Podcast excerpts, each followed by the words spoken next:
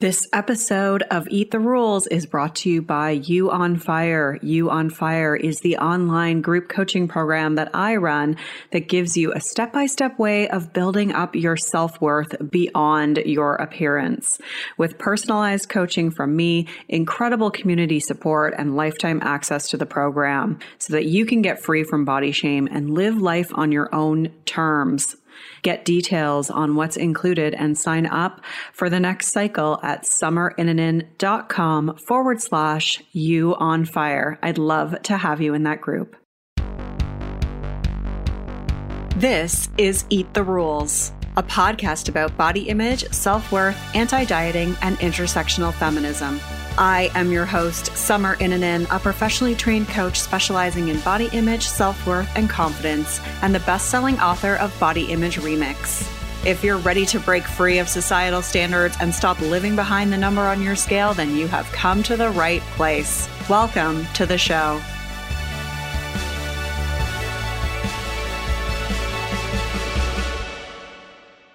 This is episode 211, and I am interviewing Jenna Josefowski, certified personal trainer and kettlebell instructor, as well as yoga teacher, dance teacher, and semi retired professional dancer.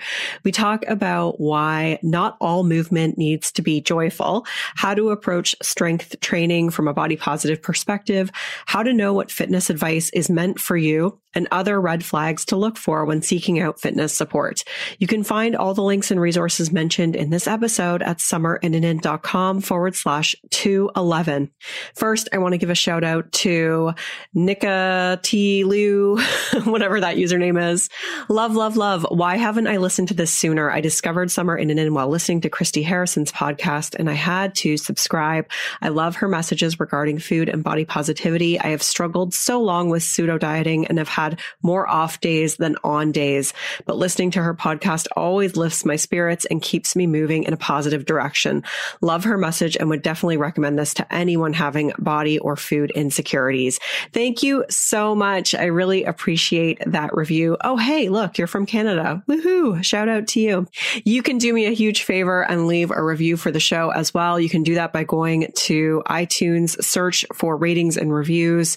No, don't search for that. What am I talking about? Search for Eat the Rules, then click on ratings and reviews and click to leave a review. You can also help me out by just hitting that little subscribe button via whatever platform you use to listen to this show. And don't forget to grab the free 10 day body confidence makeover with 10 steps to take right now to feel better in your body.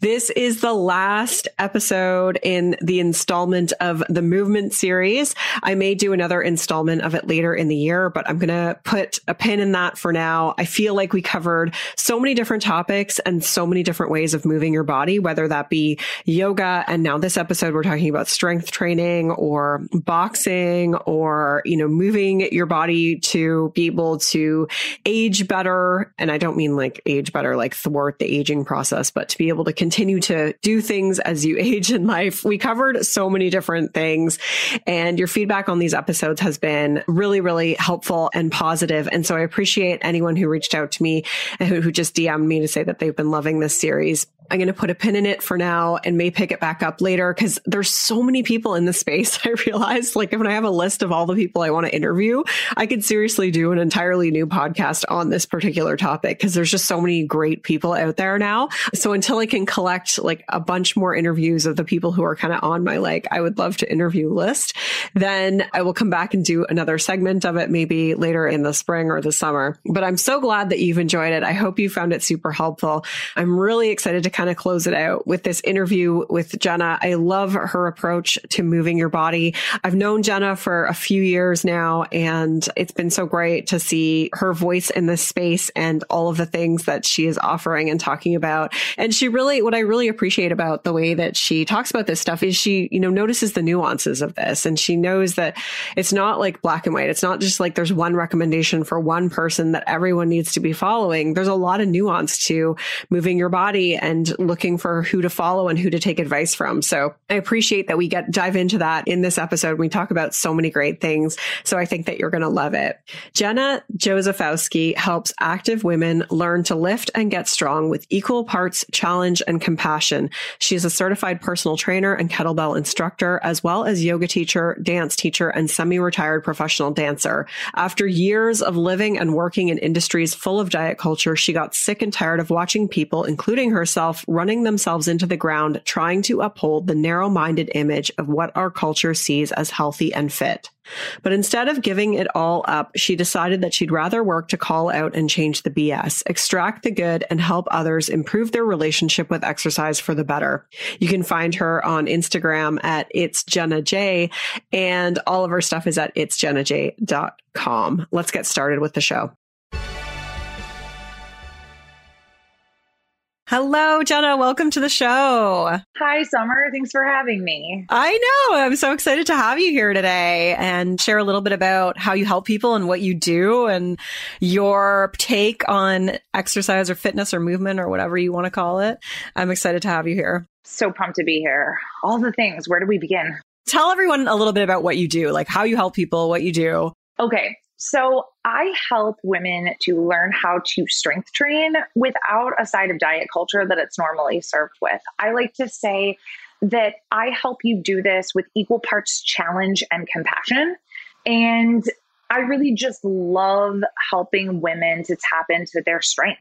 Yeah. So why? What made you get into that? What was your ex- relationship with exercise like? I guess like what was the evolution? That's probably the bigger question. okay. So my relationship with exercise was complicated to say the least. And the reason that I feel like it was is because I grew up my entire life as a dancer. I was a dance major in college. I had been a professional dancer and through that had gotten into teaching yoga and group fitness. So that was kind of my entryway into the movement space. It was something that I had grown up with and couldn't imagine my life without. And so there were a lot of wonderful things baked into there. There was, I mean, dancing was obviously my passion. And there were a lot of practices that I had to do with my dancing, be it yoga that really helped me mentally and physically in a lot of ways, and even running to an extent that I felt was really helpful for me at certain periods in my life. But then I feel like there was also this other side of the coin where I took those other activities and even dancing to an extent sometimes to the farthest possible extreme that I could and started using it as something that was compensatory and something that I used to try to make myself, quote unquote, look the parts of being the dancer or the yoga teacher or the group fitness instructor or whatever box I was trying to fit myself into at the time. And so that's where I really started. And when I got into the whole anti diet movement, it was through more of an undoing of my disordered relationship with food and working on my body image. And through that, I encountered not really a lot of anything when it came to the fitness piece. And so that was a really challenging thing for me to navigate, especially coming from that background of having been an athlete of sorts, I think, in the past. So, what would you say, like, when you look at how you approach fitness now versus how you used to do it? What would you say you kind of like, what's changed for you, or what do you do differently now? So, I think differently now are a couple of things, but the most important is that now I feel that I approach it from a place of building myself up rather than tearing myself down. And I encourage the same of my clients. I'm now of the mindset that anything fitness related, movement related should be something that enhances your life and the things that you want to do and doesn't completely take it over. And I think a lot of the language, even in the fitness industry, you think about how everything is like sculpt, burn, torch. Like it's just so destructive. And I don't think that necessarily serves a purpose for anybody, but especially when you're trying to improve your relationship with it. And so, when it comes to strength training, first of all, I'll say that's nothing that I ever did prior. In fact, I think that it's something that I might have avoided for fear that it was going to make me quote unquote like bulky. But I stumbled into it kind of backwards unintentionally, I think, because Ironically, at the time that I finished my personal trainer certification was also around the same time that I discovered the whole anti-diet movement. So I had just finished learning how to do this one thing. And then there's all these people over here being like, this is toxic. And I'm like, shit, what do I do with that?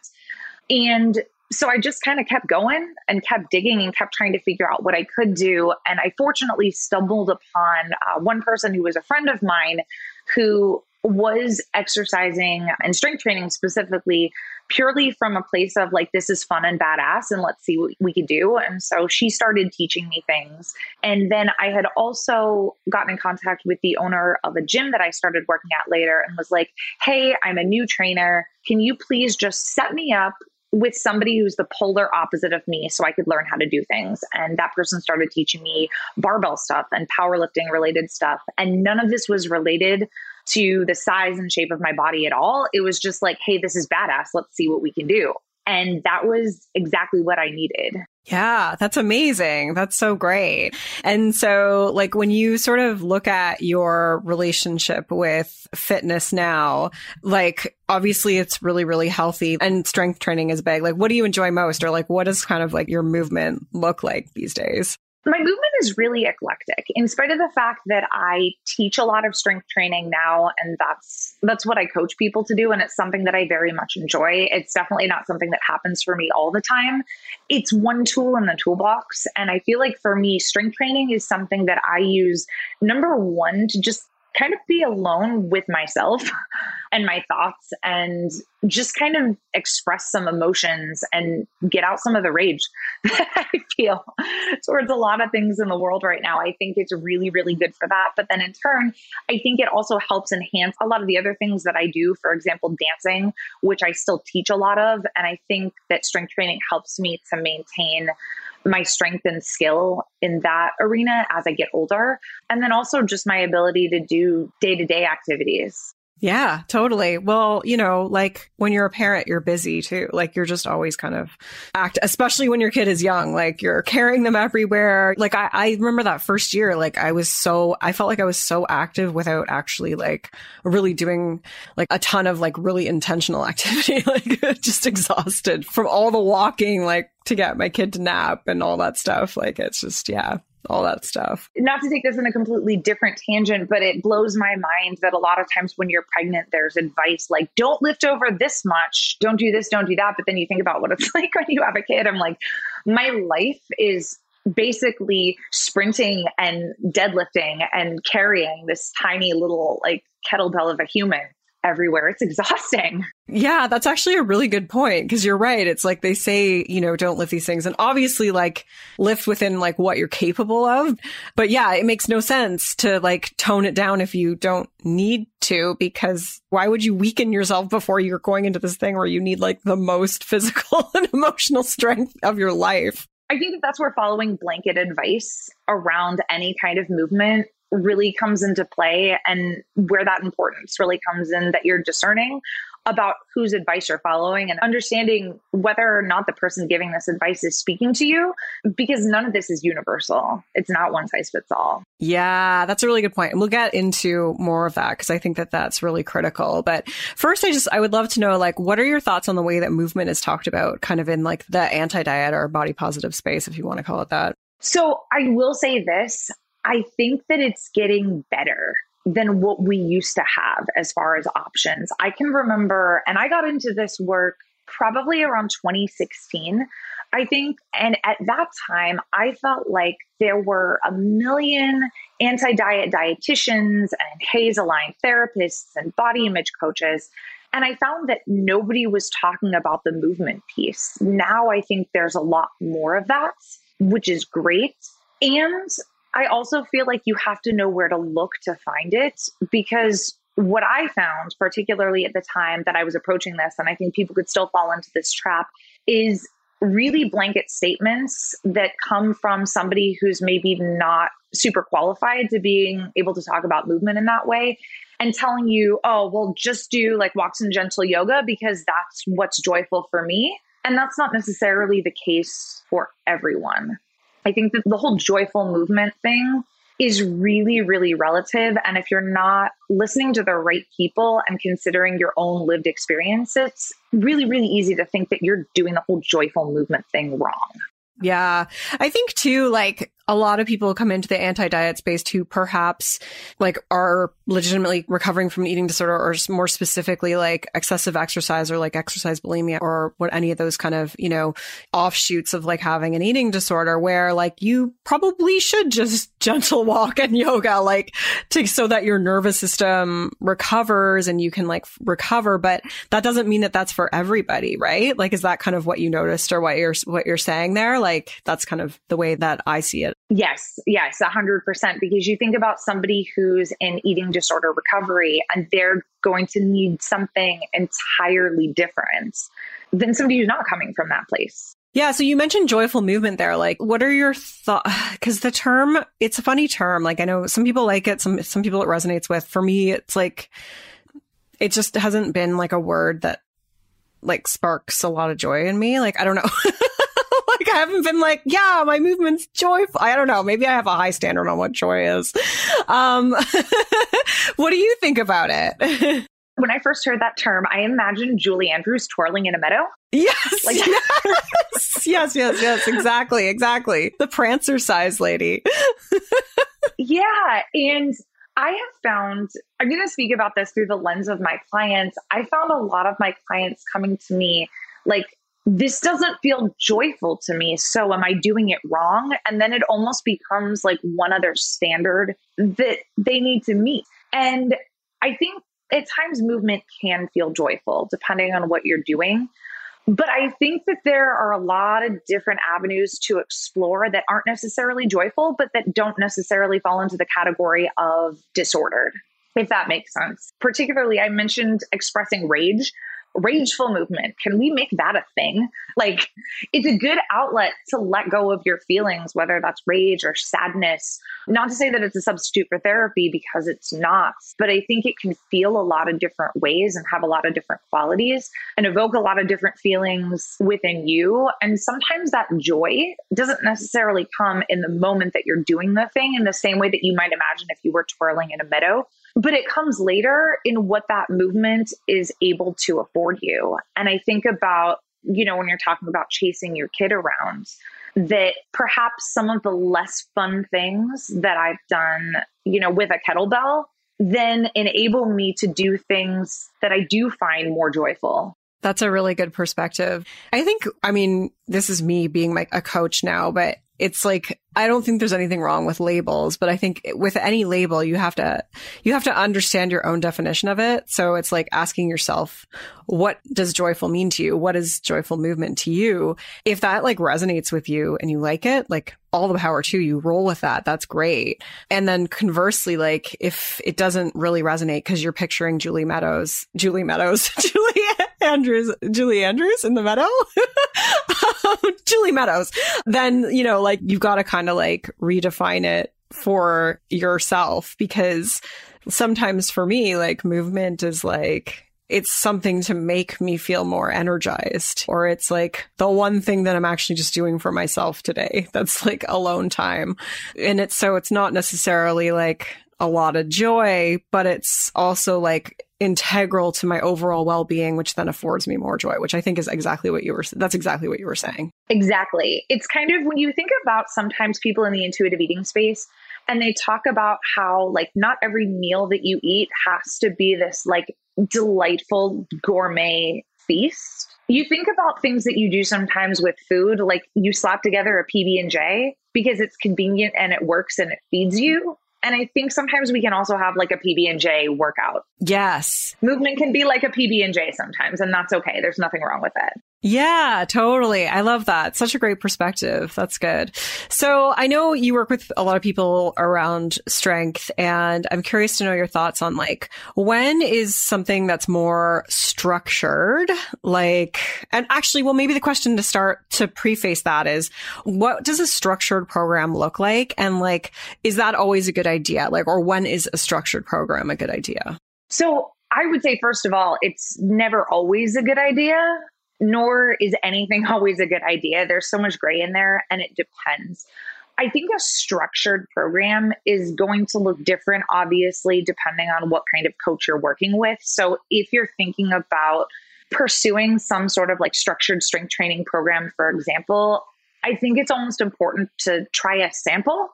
And I think a lot of people do offer samples of their programs. I don't think structure needs to necessarily be rigid. I think it can be really fluid and flexible. But it can be helpful, number one, if you have specific strength related goal, obviously that you're working towards. But even if you don't, I think in many cases it can be something that A helps you avoid overtraining if you tend to do too much, but you've kind of come around that other side of it, I wouldn't say go from a place of over exercising to immediately following a structured program.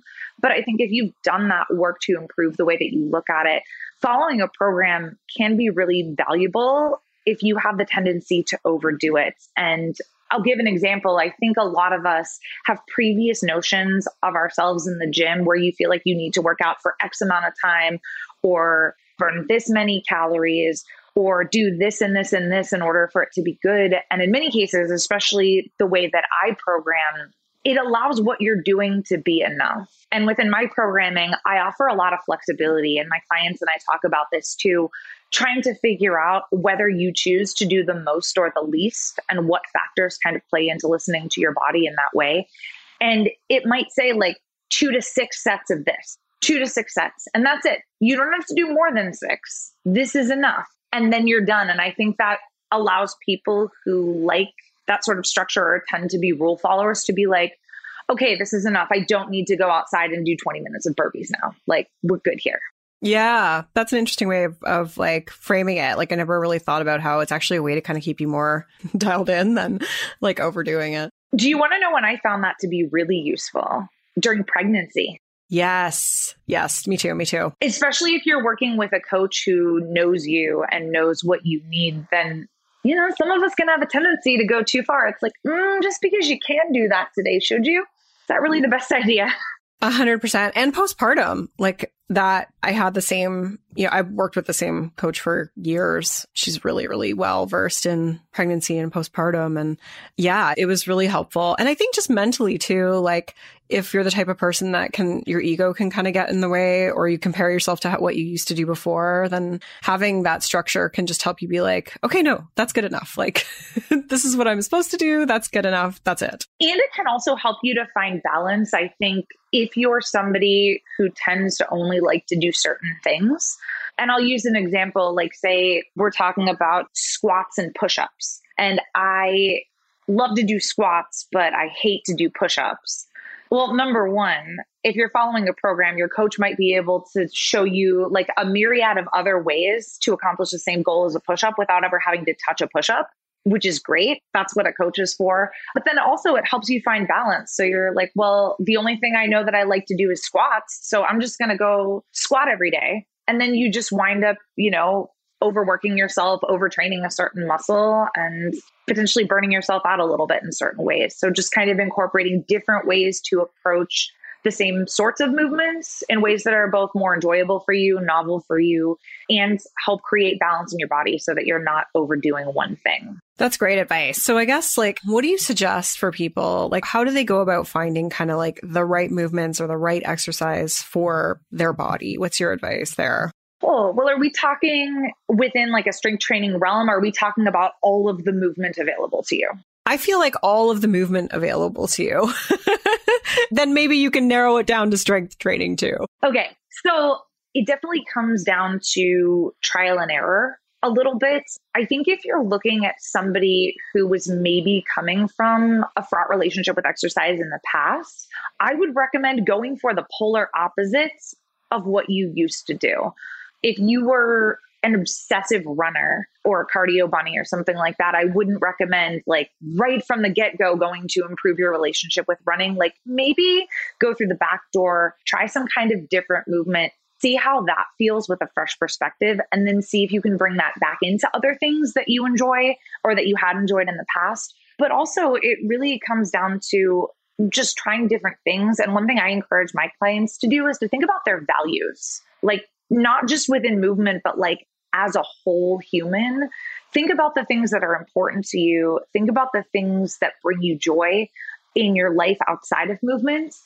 And then from there, we can kind of look and be like, oh, okay, well, you value this thing. And so this kind of movement might be an avenue to explore for you in that way. Yeah, I totally know what you're saying. That's something to do with people when inside my program, because we do values work. So, for example, if you value spontaneity, then like going on a treadmill every day is probably not going to be like aligned to that value. Like, no wonder you find it boring. So, finding something more spontaneous then is going to be better for you, is what you're like that as an example. And those values can then turn around and help you find a way to kind of feel like you're making progress without using your weight or the scale or the size and shape of your body. For example, if you enjoy nature and that's a really val- big value for you being outside, maybe your goal is not to do some sort of specific movement, but to explore like a bunch of different parks in your state. And we can take that in a bunch of different avenues, but it just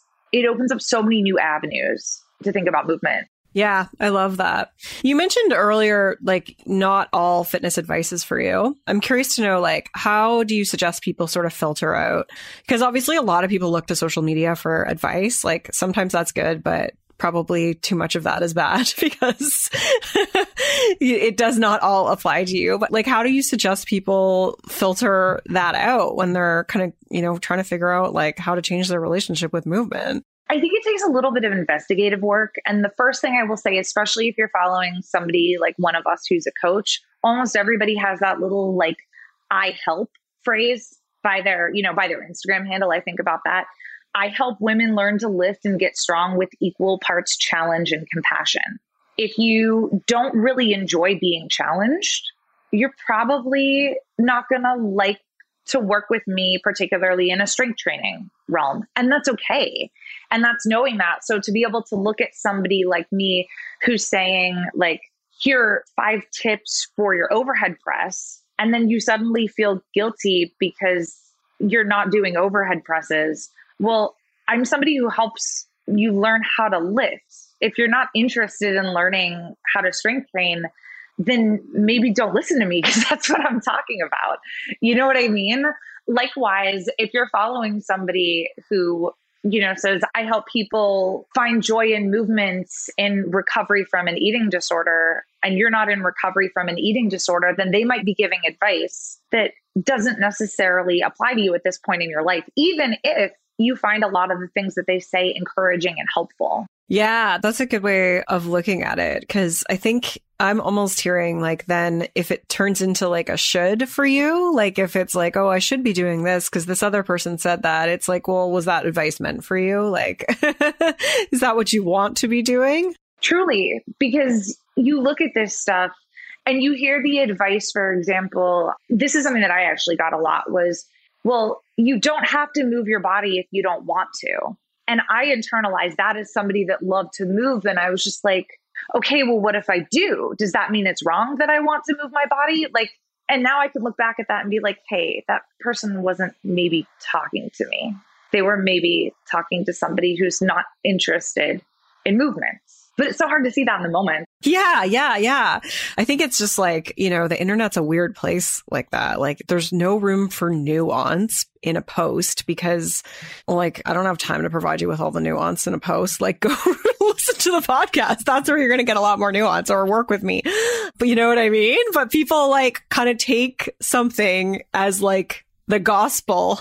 it's like, this is what I should be doing instead of like, well, is that really meant for you? Like, is that what you want to do? Is that aligned to your values and what you want for yourself, as you were saying before? Right. Because at the end of the day, there's a very specific thing that I do within my group program. But there are also services that I offer outside of that in a one on one capacity. And I also know tons now of other movement professionals, and I will do this. If you apply to work with me and I feel like maybe I'm not the best person to help you, be like, hey, go check out my friend over here because she does that thing. And I think you really need that thing. And there's so much of that to be found that sometimes it takes a little reach out and a little ask and a little research on your own and and you can find that perfect fit. Yeah.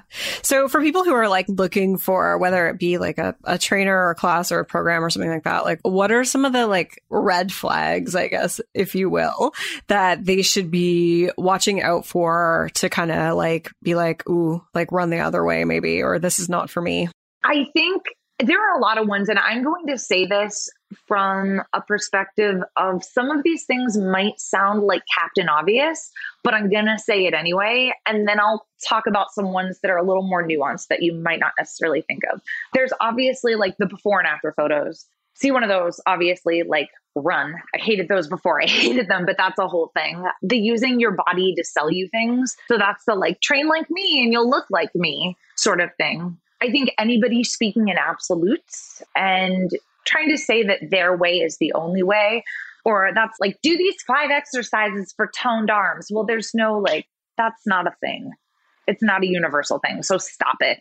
It's the shaming language that's in the marketing, that's in the cueing. It's, you know, that destructive sort of stuff that I talked about before. It's the stuff that's right in the name, like the get your beach body and all of that garbage. And then there are I think the more subtle things, it's the people that are trying to push you into extreme or disordered habits that aren't actually healthy, which it can be really to get sucked into this from a place of self care and from a place of wanting to care for your health.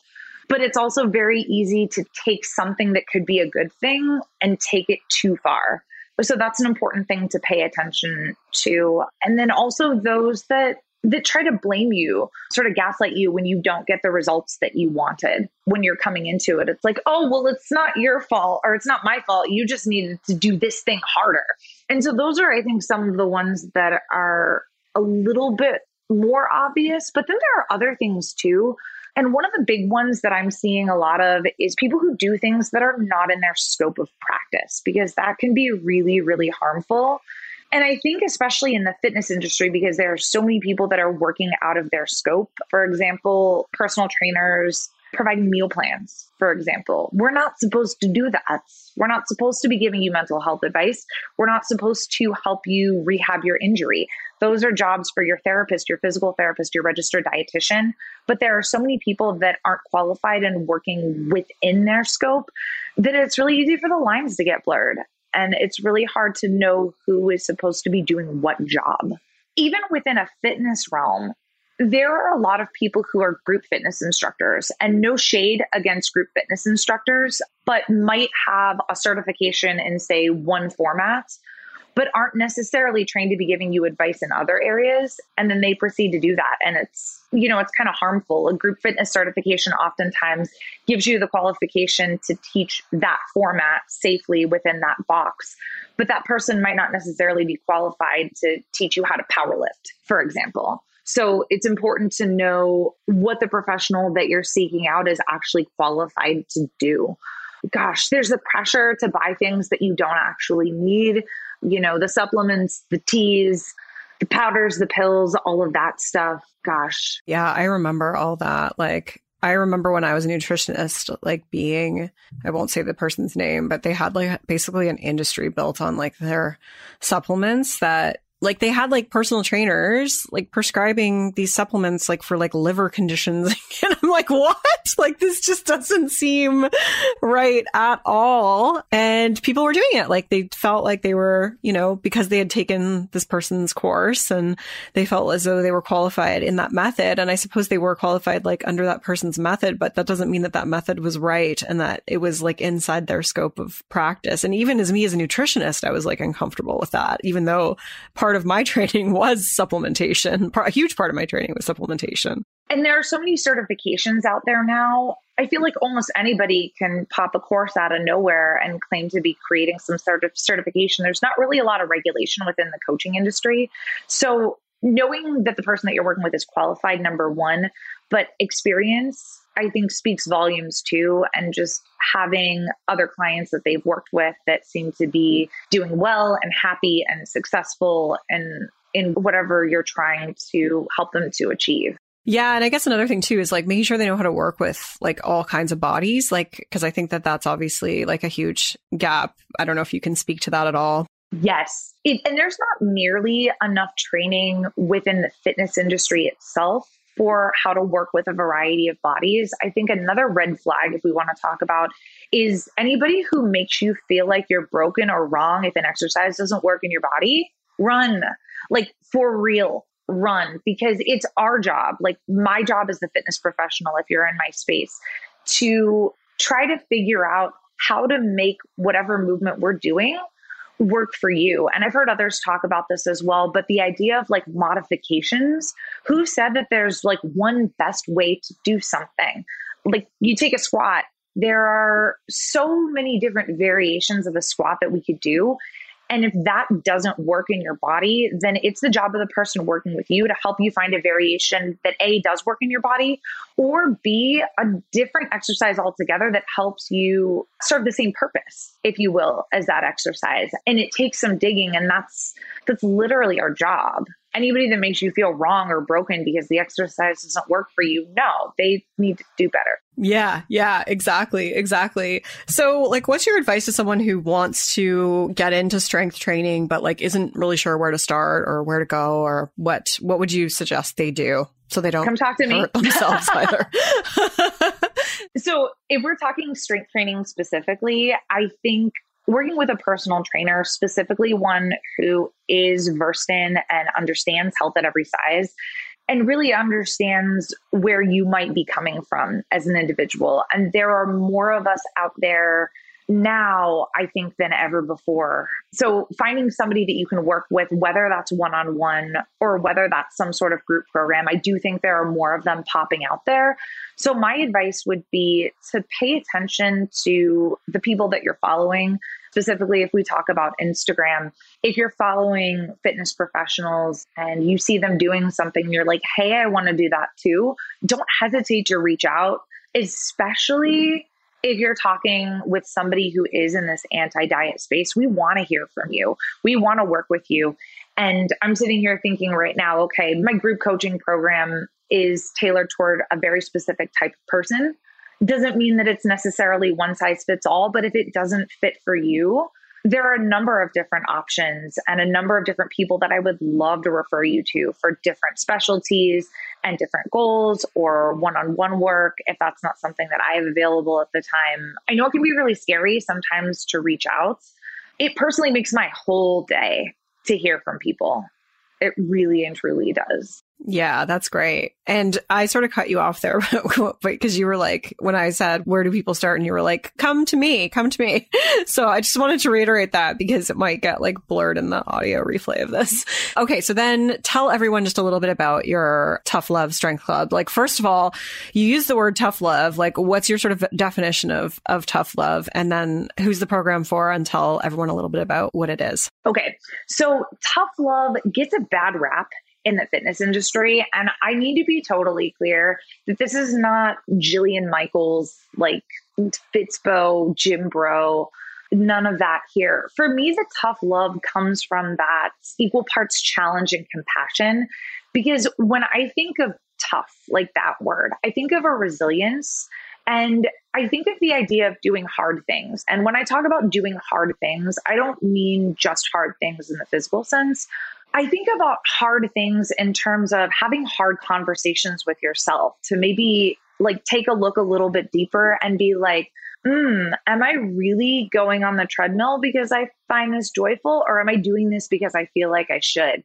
You take that tough conversations even into a social justice lens and you think about what it looks like to do what's right, to kind of call out that bullshit that you see in the fitness industry and in the world around you.